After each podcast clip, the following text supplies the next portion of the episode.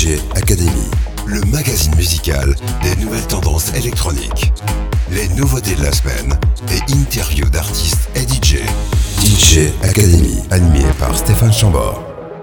Salut et bienvenue pour DJ Academy, un sound système imaginaire et partout en même temps pour que vous puissiez enfin remplacer vos prières par des vœux exaucés. Et pour que le miracle soit enfin une réalité, j'annonce au sommaire une mise à disposition d'une sélection de nouveautés plutôt techno et tirant sur le côté acide de la force. Ensuite, l'interview sera celle de 6 ou 7, c'est comme vous voulez. 6 ou 7, un liver savoyard qui affiche sur son tableau de chasse une bonne dizaine de singles underground techno sur lesquels vous allez aimer user vos sabots. Et pour se quitter, votre dernier coup de démence sur le plancher de danse sera un classique millésime 1993 Scoreboard Work That Shit de Robert Armani. Scoreboard Work That Shit, une sensation d'espace et de liberté qui se retrouve désormais sur les plateformes 30 ans après sa sortie en version remasterisée.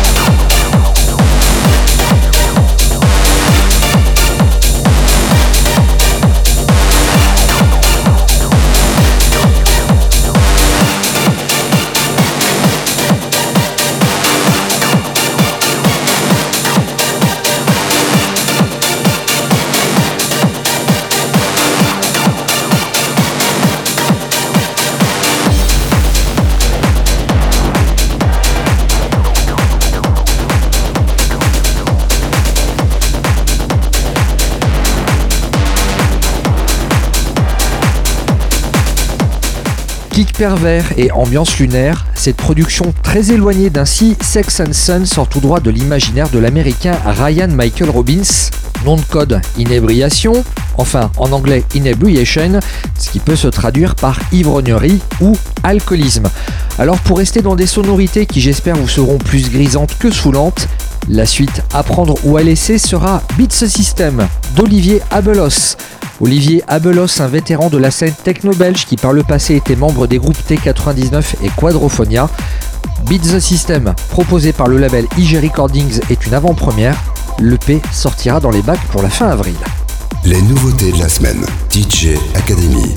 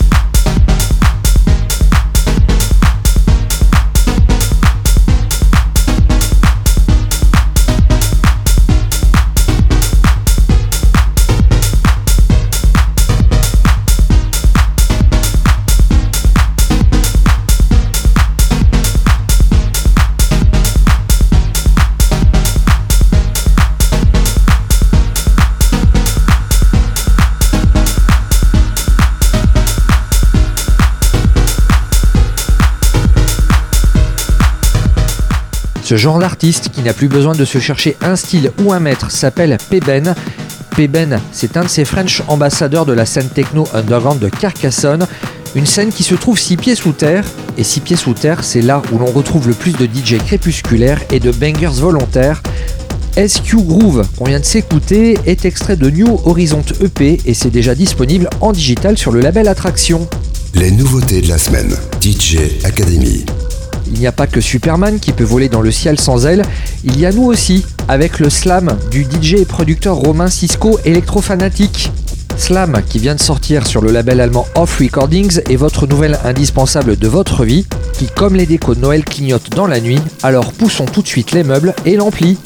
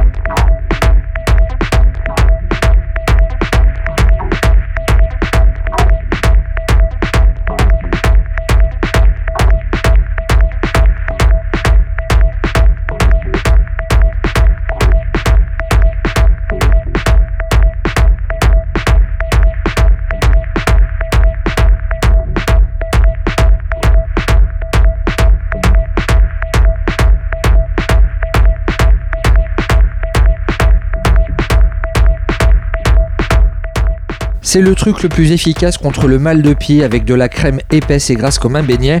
Vous venez d'écouter Cosmic par les américains Angel Alanis et Mattia Guts. C'était notre dernière nouveauté de la semaine. On enchaîne avec l'interview de la semaine, séquence enregistrée le 18 mars 2023 au 9 Cube, salle de concert basée à Châteauroux dans l'Indre. DJ Academy.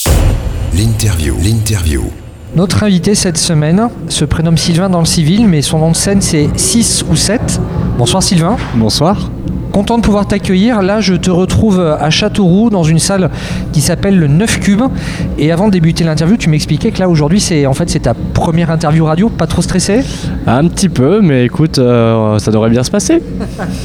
Là, avant de te poser toutes mes questions, on va déjà faire une première immersion dans ton univers avec Feeling of Connection, c'est l'une de tes dernières productions.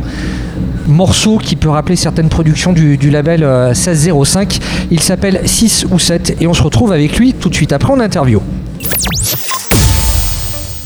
L'interview. DJ Academy.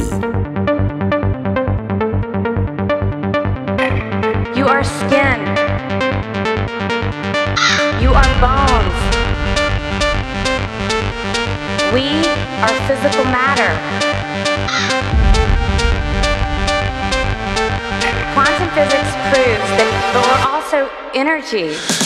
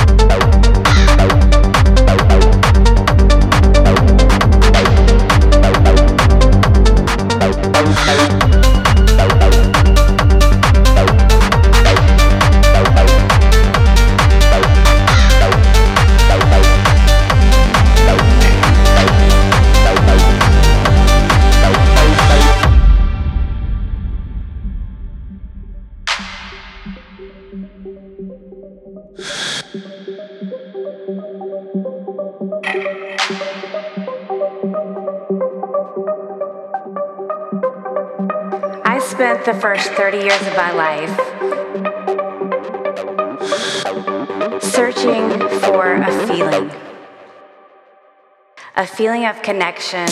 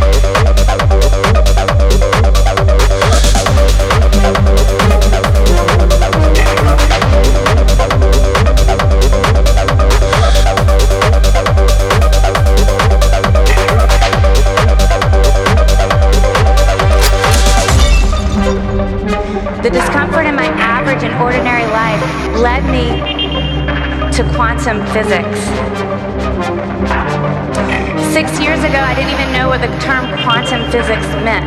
And once I learned about quantum physics and these five quantum tools to catapult my dreams, I blew my own mind. Now, when I ask you what quantum physics means to you, some of you are like, quantum what? and I could totally relate because I've been there too.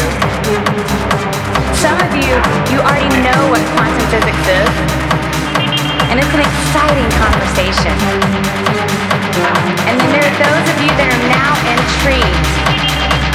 You want to know about quantum physics so we can do something magical in your life, just like it's done in mine.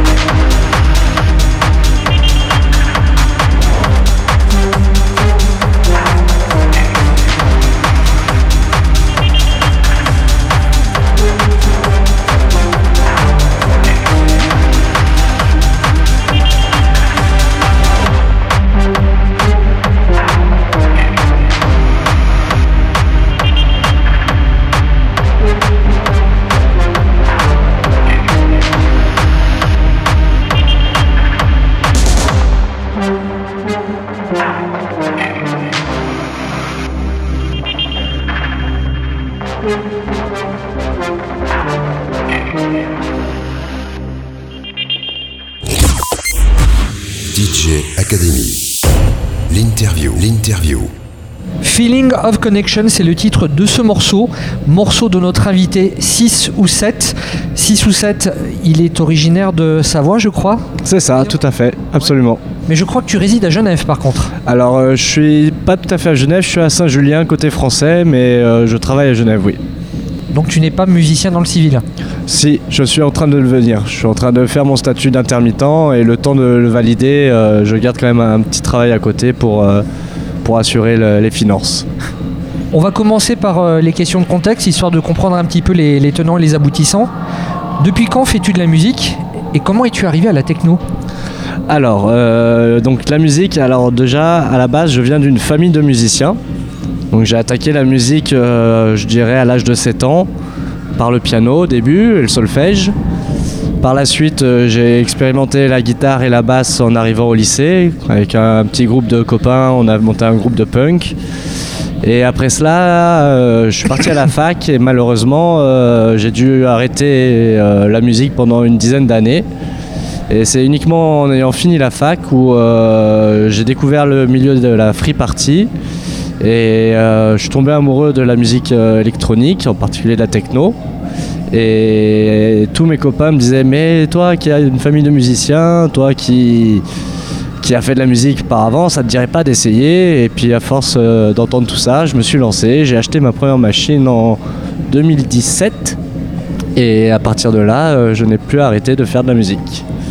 Ce projet musical 6 ou 7, il est plutôt récent. hein Ah oui, complètement. Bah euh, ouais, j'ai attaqué en 2017 avec la première machine et au bout de 6 mois, un an, euh, j'ai commencé à faire mes premières dates en free party, euh, poussé par les copains. Et puis euh, ça a été euh, très, ça a pris très rapidement et du coup depuis, bah je continue euh, cette passion euh, tous les jours. Quand tu as commencé à faire du live, quelles étaient tes, tes premières passions, tes premières influences? Et surtout, qu'est-ce qui t'a attiré dans, dans ce type de son? Alors en fait moi j'ai eu le déclic euh, justement à une free party. Ça faisait six mois que j'allais en free party pour euh, faire la fête, voir mes amis, pa- passer des soirées. Et euh, la musique à cette époque était plutôt tournée on va dire art tribe, tribe, tribecore. Et donc euh, j'aimais, ça me faisait danser, mais ça me parlait pas forcément au trip, ça me prenait pas au ventre, jusqu'au jour où je suis tombé sur un live de Harconic qui nous a fait. C'était la première fois que j'entendais un live acidcore. Et en fait, euh, dans cette musique-là, j'ai ressenti en fait toutes des inspirations euh, via des mélodies, des harmonies, des choses que j'y avais un peu moins, je trouve, dans la hard tech, dans la tribe, qui sont vachement plus des musiques rythmiques. Et avec mon background de musicien classique, entre guillemets, bah, ça m'a tout de suite beaucoup plus parlé et je me suis tout de suite plus imaginé euh, pouvoir faire ce genre de musique. Et aujourd'hui, ton univers, après 6 ans de production musicale, eh ben, euh, j'y vois pas mal de clins d'œil, comme si euh, tu cherchais à rendre hommage, ou en tout cas faire de la synthèse de, de 30 années de, musique techno. J'y retrouve le côté touche à tout de l'allemand Martin Dam, aka The Speed Freak, pour les touches acid techno et les BPM survoltés. La hargne de, de Umek pour la puissance euh, des mélodies et pour le kick des morceaux, en tout cas pour les plus récents. J'y retrouve le côté trans psychédélique des Bordelais d'Astral Projection, mais aussi euh, une certaine spontanéité qui, me rappelle les premières productions des Hérétiques et de Trouble Fête. Tous ces noms, est-ce que c'est des gens dont tu écoutais la musique? Absolument. Alors euh, vraiment, là, dans tous les noms que tu as cités, c'est vraiment des gens qui m'ont inspiré à un moment de ma vie, qui m'inspirent encore. Et, je trouve que oui, euh, dire que c'est une synthèse d'un peu de tout ça, c'est tout à fait juste. Ça a l'air de te flatter, en tout cas, je te vois, t'es limite t'es rouge. Ah, c'est, ouais, ouais, il y a eu certains noms euh, qui, qui vont droit au cœur en tout cas. Dans toute ta discographie, on retrouve beaucoup de singles et finalement qu'un seul EP. Euh, L'EP en question s'appelle Lockdown. On va en parler un petit peu plus tout de suite après. Et en extrait, on va s'écouter Télomérose, morceau de notre invité 6 ou 7. Et on se retrouve avec lui tout de suite après en interview. L'interview. DJ Academy.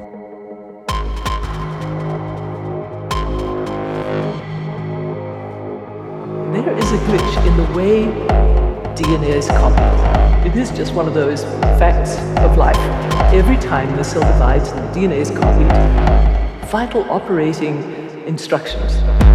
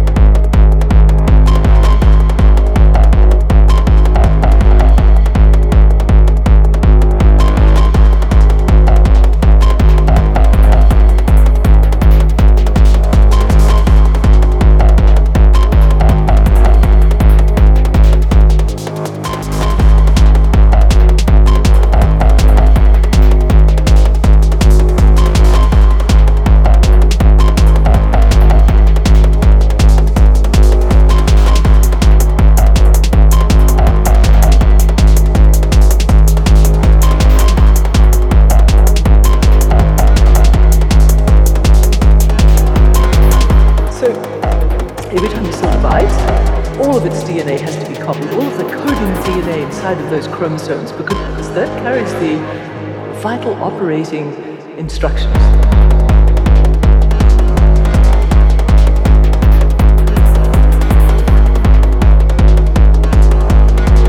Vital operating instructions.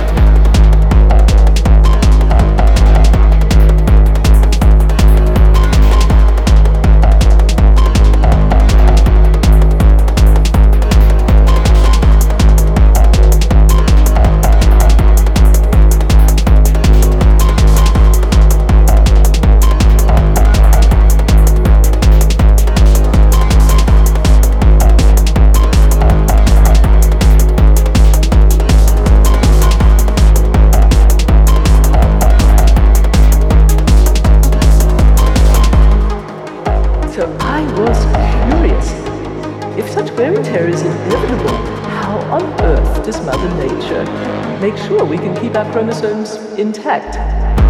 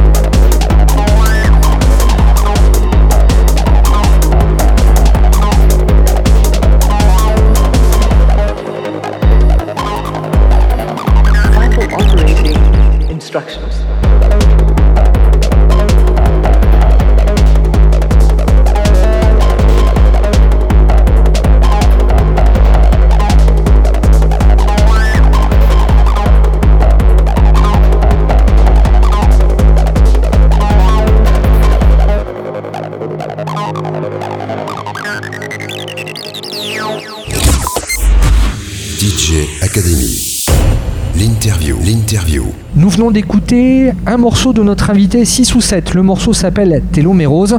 Ce morceau est à retrouver dans un EP baptisé Lockdown. Donc on peut se douter que ça a été créé en plein confinement Complètement. Été en fait euh, un EP que j'ai créé donc, pendant le, la première partie du premier confinement. Euh, où j'ai à peu près donc, réalisé une track par semaine sur les quatre premières semaines. Et ce titre en particulier euh, parle du fait en fait d'un chromosome qui serait d'un gène en fait qui serait à la à l'origine de, de la lutte contre le vieillissement. Et j'aimais bien cette idée euh, que la musique est une sorte de lutte contre le vieillissement. Surtout qu'avec l'actualité qui se passait, on entendait quand même beaucoup d'actualités scientifiques, de recherches euh, sur le Covid. Et j'aimais bien ce petit clin d'œil justement à, à tout ce vocabulaire euh, très scientifique. Et Comme quoi la techno ça conserve. hein. Tout à fait. Autre, autre aspect aussi de ta musique, c'est son aspect intemporel. Ça t'amuse de, de te dire qu'en fait on n'arrive pas à poser de date sur tes productions? Ouais, c'est c'est quelque chose qui me fait rire et euh, qui m'amuse en effet. On va remonter un petit peu au début, quand tu es en 2017, tu es derrière tes machines, quand tu commençais à composer. Que cherchais-tu en créant, en toi ou ailleurs? Alors moi en fait au tout début, donc euh, hormis le fait que c'est mes amis qui m'ont un peu poussé à créer ce genre de musique et le déclic que j'ai eu en écoutant le live d'Arconic en free party, euh, ça a été surtout euh, pour moi une sorte de psy. Euh, j'ai acheté ma première machine et j'ai découvert la free party à la fin de mes études et à la suite d'une rupture amoureuse. Et en fait, ça a été pour moi vraiment quelque chose de très libérateur et, où je, plutôt que d'aller voir un psy et de parler, bah, je mettais tout, tout ce que j'avais à l'intérieur de moi, tout ce que j'avais dans le ventre dans, dans la musique. Tu me sembles apprécier les contrastes. Et, au travers de tous tes morceaux, tu développes un univers aux, aux ambiances sombres, mais avec des nappes qui viennent apporter comme du réconfort. Ça rend l'ensemble euh, à la fois nostalgique et mélancolique. De, ce fait, quelles sont les émotions que tu aimes ressentir quand tu es derrière tes machines? En fait, je pense que c'est un peu mon état d'esprit général. Euh, J'ai, euh, bon, j'imagine que tout le monde a, eu des, expériences par le passé compliquées, tout ce genre de choses. Mais moi en particulier, donc j'ai perdu ma mère à l'âge de 7 ans. Et c'est ma sœur qui m'a élevé à la suite de ça. Et en fait, euh, je vois la vie comme quelque chose d'assez difficile, mais avec toujours cette petite lumière au bout du tunnel qui donne de l'espoir et qui fait que la vie est belle en fait. Et en fait, ma musique, et en particulier l'acidcore, euh, quand je écouté la première fois chez Arconic, c'était un peu ce que je ressentais. C'était ce côté assez sombre, mais avec euh, toujours cette lueur d'espoir, euh, cette, la vie en fait, qui fait que qu'elle est belle et qu'elle vaut la, belle- la peine d'être vécue. Pardon. D'où ce côté réconfortant, mais qui te fout un coup de pied au cul quand même derrière. Exactement, c'est Ok, ça. je comprends mieux. Ta musique est-elle écrite pour la danse ou au contraire pour la méditation, genre tout seul en transe dans une chambre sombre? Alors, euh, je pense que. c'est pas facile comme question. Non, euh, je dirais que, bah, avant tout, moi, la musique au tout début et en- un peu moins maintenant, mais toujours, euh, il y a toujours cette euh, ligne directrice. Je l'ai faite avant tout pour moi, comme je te disais, c'est- ça a été un peu un psy au début, ça l'est toujours. Et du coup, avant tout, euh, je la fais d'abord pour moi, pour extérioriser des choses. Après, j'essaie de toujours garder quand même un côté dansant, mais le côté méditation euh, n'est pas à jeter non plus, je pense. Ok. Autre question que je me posais, c'est euh, pour pouvoir composer, est-ce que tu as besoin d'être triste, défoncé, joyeux ou en colère? Euh, je dirais que j'ai beaucoup plus de facilité à composer quand je suis triste. Je mets beaucoup plus d'âme, beaucoup plus euh, de moi-même euh, dans la composition. Après, maintenant, j'ai dû apprendre avec les années à réussir à composer quand je suis joyeux, quand je suis en colère. Mais on va dire qu'avant tout, c'est quand même vraiment la tristesse. J'espère que dans ton cas, trouver l'amour ne provoquera pas une panne d'inspiration. En tout cas, euh, ton univers, lui, il est marqué par un instrument, la TB303 de Roland. On va en parler tout de suite après. Là, on va écouter un de tes morceaux. Acid is my DNA. Je pense que ça va bien illustrer ce que je viens de dire. Il s'appelle 6 ou 7 et on se retrouve avec lui tout de suite après dans DJ Academy. L'interview. DJ Academy.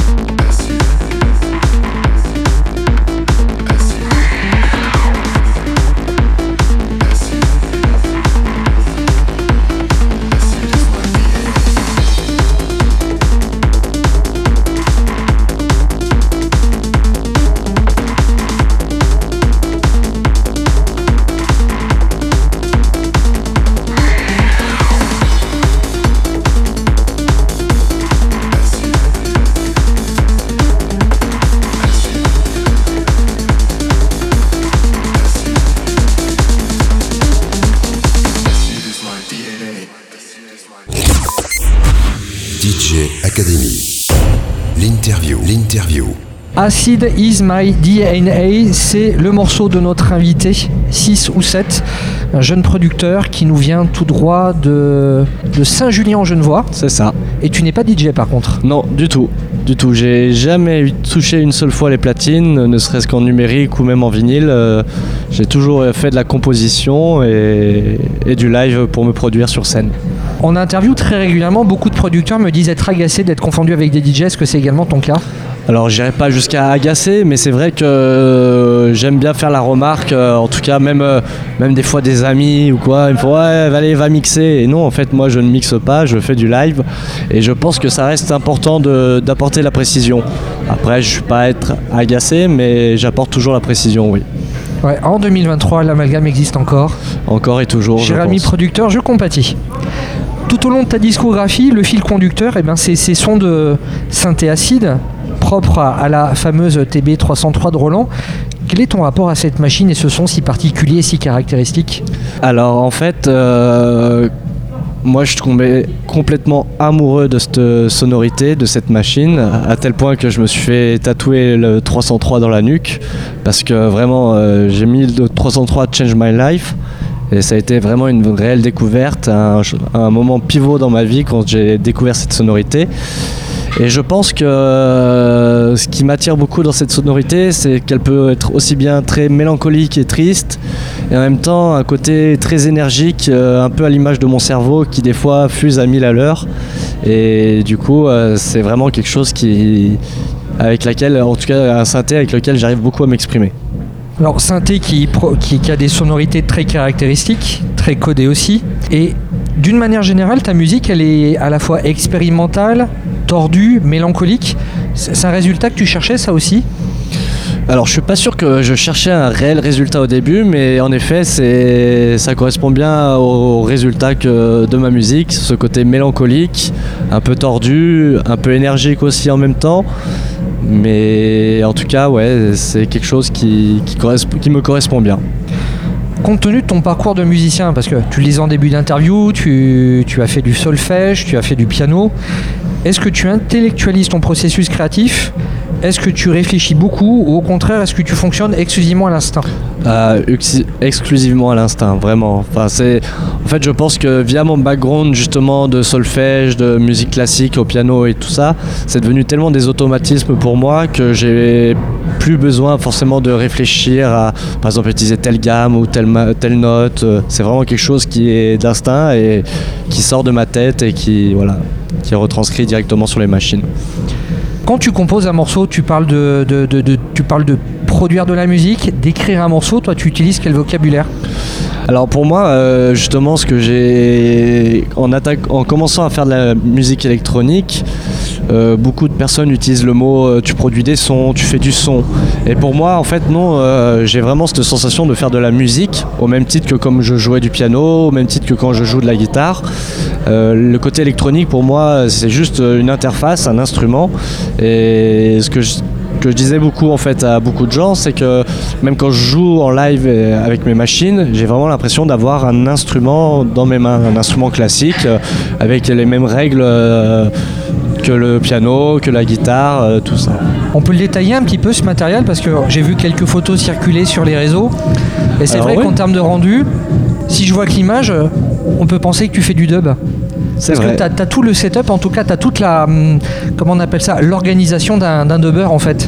Alors en fait, ouais, au tout début, donc euh, moi en plus, ce qui m'a beaucoup attiré, euh, donc quand j'ai découvert le live d'Arconic, c'est qu'il avait vraiment ce, ce cockpit, comme il le dit si bien, hein, avec un- une montagne de machines, un peu à l'image des dubbers avec leur tower.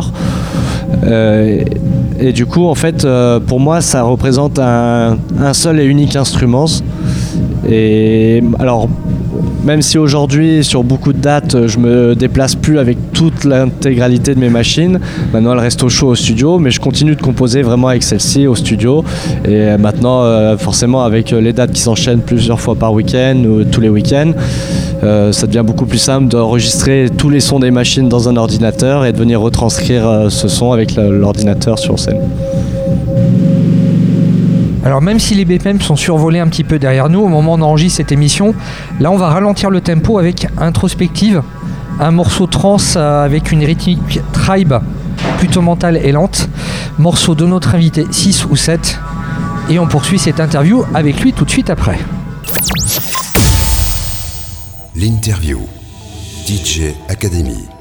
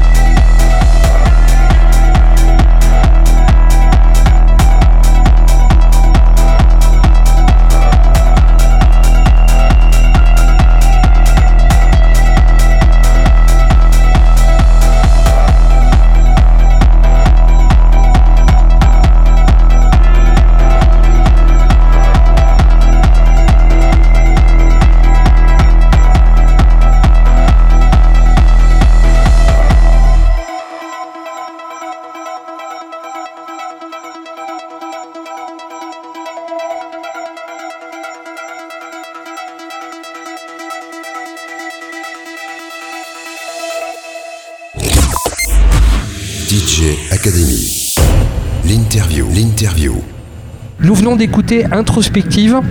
Comme je le disais, c'est un morceau euh, aux inspirations Tribe, mais avec un, BPM plus ralenti. Tout, à l'heure, j'ai pas parlé de Gesaffelstein comme influence, mais lui, son travail a pu t'inspirer aussi. Complètement, oui, complètement. Parce que donc euh, j'ai découvert la free party à 25 ans, mais avant cela, pour euh, mon stage de fin d'études à la fac, euh, je suis parti vivre 6 mois à Berlin, où j'ai découvert la musique électronique et la techno un peu plus CH entre guillemets, et où bah, forcément des noms comme Gesaffelstein euh, j'ai beaucoup écouté et qui résonnent encore aujourd'hui, je pense, dans ma tête et que je continue d'écouter encore régulièrement. Tu parlais de Berlin, des musiciens comme Boys Noise ou, ou Housemeister. Ça fait aussi partie de, de grosses références et d'inspiration, euh, pas toujours voulues, j'imagine, mais Peut-être plus pour le look aujourd'hui. peut-être un peu plus en effet. Housemeister avait fait un album complet avec un, un OP1. Donc un petit clavier, euh, je vous laisserai découvrir ça sur internet. Toi, comme on le disait tout à l'heure, ta machine de prédilection, c'est la, la TB303 de Roland. Est-ce que tu peux nous détailler les, les autres éléments de ton gros jouet qui me semble être très hardware finalement? Alors euh, oui, en effet, moi alors j'ai commencé vraiment en étant en full hardware. Donc j'ai commencé avec ma première machine que j'ai achetée, c'était une, euh, machine Roland, mais pas la TB303 parce que bah, déjà niveau financier c'était inaccessible. Mais j'ai acheté donc en première machine une MC808 qui est une groovebox qui permet de faire un peu tout, donc aussi bien des parties rythmiques que des parties synthé. Et du coup j'ai commencé avec ça en achetant une TB3 une réédition de Roland en version numérique euh, de la fameuse 303. Et par la suite, euh, j'ai commencé à agrémenter un peu mon matériel en achetant un synthétiseur Nordrak, le 2X, qui m'a permis vraiment de, déporter la partie synthé sur une machine. Et petit à petit, en fait, j'ai continué de faire ça, d'ajouter des éléments afin de, de me séparer de cette groovebox qui faisait tout, mais de pouvoir vraiment avoir un élément, un synthé pour faire une partie. Donc j'avais le Nordrak pour faire les, synthés, j'ai acheté une TR8 pour faire les rythmiques et percussions. Et après, j'ai agrémenté tout ça de pédales d'effet un peu à la manière des guitaristes, avec des pédales de distorsion, des pédales de délai, des pédales de reverb, et ainsi de suite. Et, plus j'avance, plus je, rajoute d'éléments, des compresseurs, ce genre de choses. Après, avec euh, le Covid qui est passé entre temps, j'ai un j'ai un peu mis d'eau dans mon vin et j'ai commencé à inclure aussi un peu de numérique avec l'apparition d'Ableton euh, dans mon setup qui permet d'avoir euh, plus de modularité, plus de facilité de, main sur le son qu'en étant que sur du full hardware. Et en fait maintenant je me plais à dire que je prends le meilleur des deux mondes et je mélange les deux. Compte tenu ton parcours de musicien, puisque tu as débuté par le rock, qu'est-ce qu'on peut dire avec des machines et qu'on ne peut pas dire avec des instruments traditionnels? Écoute, je pense que euh, moi surtout ce que ce que je trouve euh, que les instruments électroniques apportent, c'est ce côté complet. Là où euh, avec un instrument classique entre guillemets, on est obligé d'avoir les copains avec nous, donc le batteur, moi à l'époque euh, j'étais bassiste, on avait un guitariste, un chanteur, un batteur, et ça devient aussi compliqué avec les emplois du temps de chacun, des fois de se retrouver pour pouvoir répéter, pour pouvoir composer ensemble. Alors que là, l'avantage euh, de- des instruments électroniques, c'est que bah, je me vois un peu comme un chef d'orchestre avec euh, mes instruments et je peux composer la musique dans son entièreté et avoir la main sur un peu tout. Donc en 2023, tu le disais, en studio c'est mi-software, mi-hardware. Maintenant, côté écriture-composition en elle-même, parce que tu as un son qui est à la fois complexe et équilibré. Quand on débute un morceau, ben, très souvent on peut avoir aussi du, mal à, le terminer ou, arriver à passer à autre chose. Toi, c'est à quel moment tu sais qu'un morceau est terminé? Alors, euh, moi, généralement, quand je compose, euh, on va dire que la grosse base du morceau, la, la grosse maquette, euh, généralement, elle est faite en une journée. Si, je passe plus de temps sur, la, base, euh, généralement, je passe à autre chose. Mais généralement, j'attaque le matin à 9h du matin au réveil, après le petit déjeuner. Et le soir vers 17-18 heures, euh, j'ai la grosse base.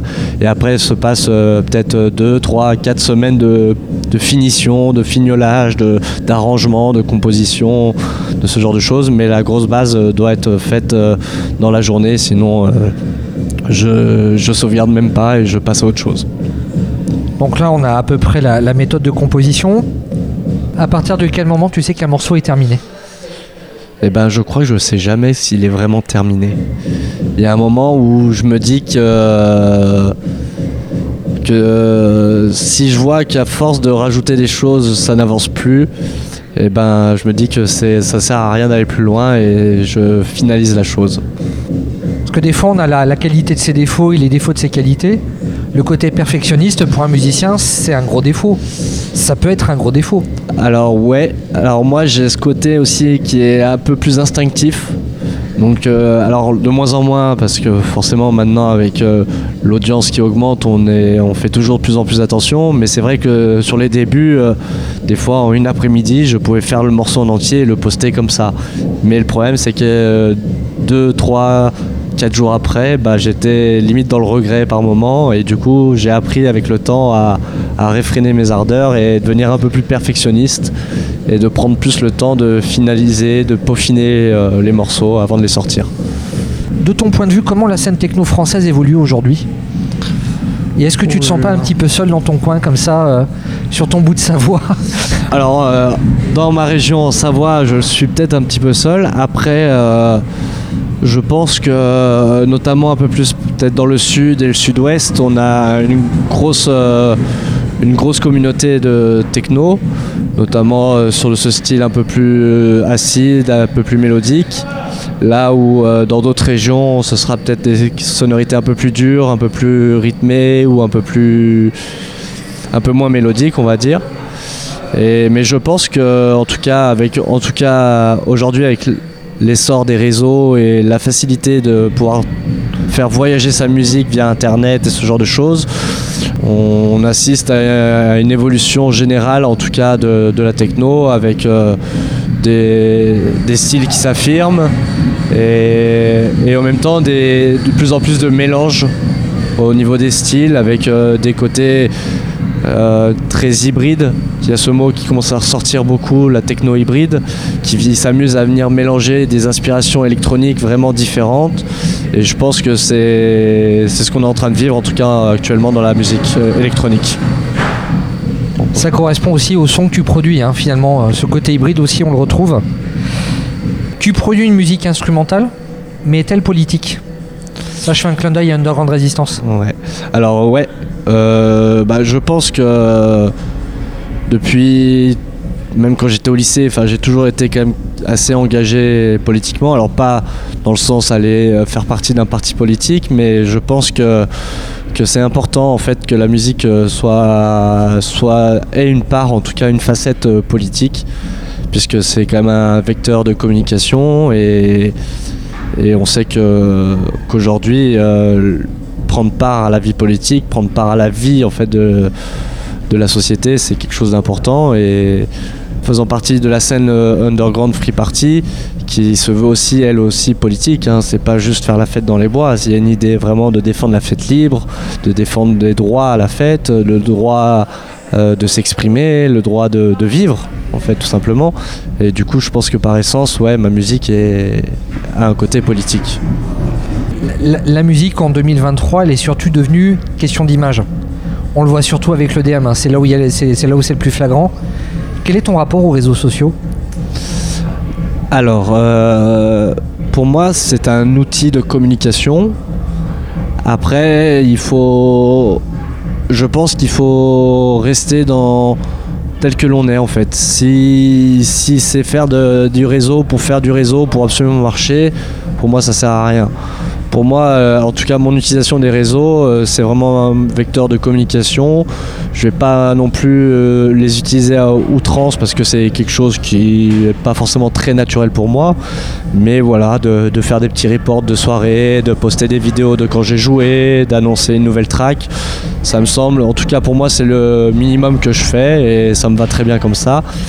Après, c'est sûr que c'est toujours un peu attristant réconfortant, je sais pas si c'est le bon terme, mais de voir que bah, certains vont euh, peut-être réussir entre guillemets à percer juste via une, prolifération de, l'utilisation des réseaux et du coup d'être forcément mis en avant parce que les réseaux c'est avant tout des algorithmes. Donc avec des histoires de quantité de postes, de, de récurrence, de ce genre de choses. Mais je pense que euh, la musique avant tout, euh, si elle a, si elle veut, si elle a de quoi être partagée, elle le sera. SoundCloud est un réseau social sur lequel tu peux poster tes musiques, mais sur lequel tu partages également beaucoup la musique de ton entourage. Complètement. Est-ce qu'on peut parler un petit peu de ce culte collectif? Alors, culte collective. Donc, euh, culte collective, alors, anciennement obscur. Euh, c'était avant tout, alors euh, moi je suis rentré, donc c'est une agence de booking euh, et label. Et que je suis rentré chez eux en. Ça va faire une petite année. Ouais, c'était en janvier l'année dernière, en 2022. Et en fait, pour moi, c'est un peu un cercle d'artistes qui m'ont longuement inspiré et mis plein d'étoiles, plein les yeux, plein les oreilles, et qui aujourd'hui euh, faire partie de ce cercle euh, d'artistes euh, est un peu une consécration pour moi. J'ai- fait le tour de mes questions, on va donc maintenant s'intéresser au, au futur. Qu'est-ce qui peut nous attendre dans les tuyaux? La suite des aventures de 6 ou 7 Alors, euh, bon, je pense que certains euh, auront déjà peut-être entendu dans 2-3 soirées, mais je commence à sortir un live un peu plus techno, un peu plus lent, avec euh, des kicks beaucoup plus techno. Non pas que j'a- j'arrête la sitcore, hein, c'est toujours un- une musique qui me parle et qui, vibre toujours en moi et qui vibrera, je pense, toujours en moi. Mais je pense que je suis arrivé à un moment où j'ai besoin aussi de, de découvrir un peu d'autres horizons, de revenir un peu plus à mes inspirations berlinoises, qui est euh, d'avant Free Party, et une ouverture peut-être aussi un peu plus à un public euh, un, peu plus, un peu plus grand. Du coup, euh, là, à l'image de la dernière euh, track que j'ai sortie, euh, Feeling of Connection, qui a un côté un peu plus techno, je pense que c'est un peu plus dans cette vibes-là, dans cette hybridation de l'acide et de la techno que je, que je vais aller. Eh ben c'est donc en toute logique qu'on va se quitter avec Imagine the Future. Vous pouvez pas trouver meilleur titre pour ponctuer cette interview. 6 ou 7, merci pour le temps que tu nous as accordé. Merci à toi, À bientôt. et j'espère en tout cas. L'interview. DJ Academy.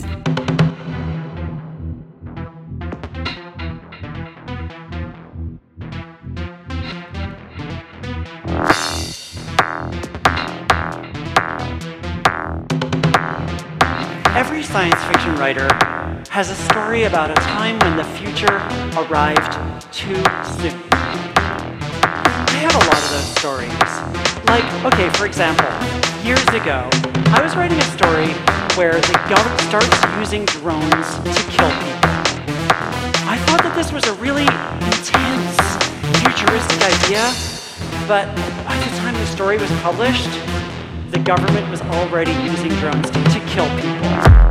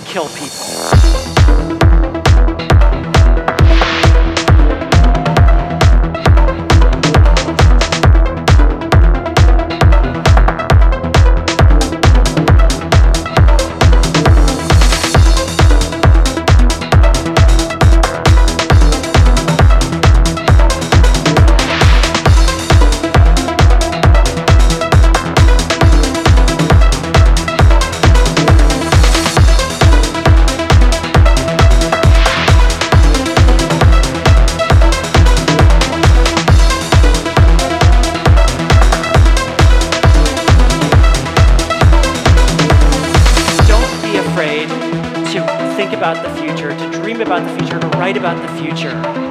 But there's something that you need to know. You don't predict the future, you imagine the future.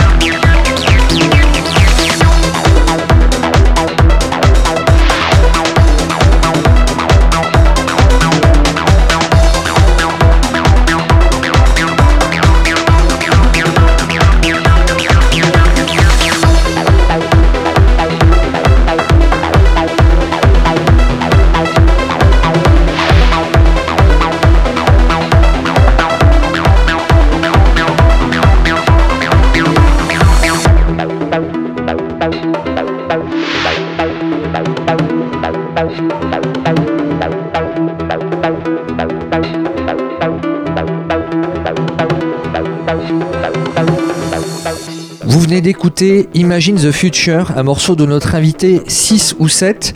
Cette séquence interview était réalisée le 18 mars 2023 au 9 Cube à Châteauroux. J'en profite au passage pour remercier Héloïse et Nathan de l'association La Lichonnerie. Dans cette émission, on n'est jamais sûr de gagner à la fin, mais ce n'est pas une raison pour rebrousser chemin. Alors prenez votre courage à deux mains, mettez vos deux pieds sur le terrain. On affronte dès maintenant notre classique pour une nouvelle expérience physique entre déchirure des ligaments et celle de votre joli cardigan. DJ Academy, le classique. Ce producteur de légende avec peu d'ego mais beaucoup de dégâts, c'est Robert Armani. Robert Armani, c'est un musicien originaire de Chicago, devenu la figure emblématique d'un son hard acid techno.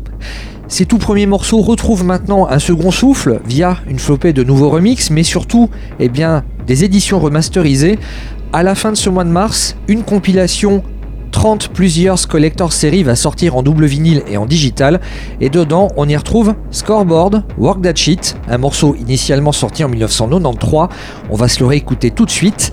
Alors, avant de s'évanouir sur votre oreiller, avant de tomber dans les pommes pour faire un gros somme, on s'écoute Robert Armani. C'est un petit peu plus amer que le goût d'un cocktail en été, avec juste un petit peu plus de salut et belle soirée. DJ Academy, le classique.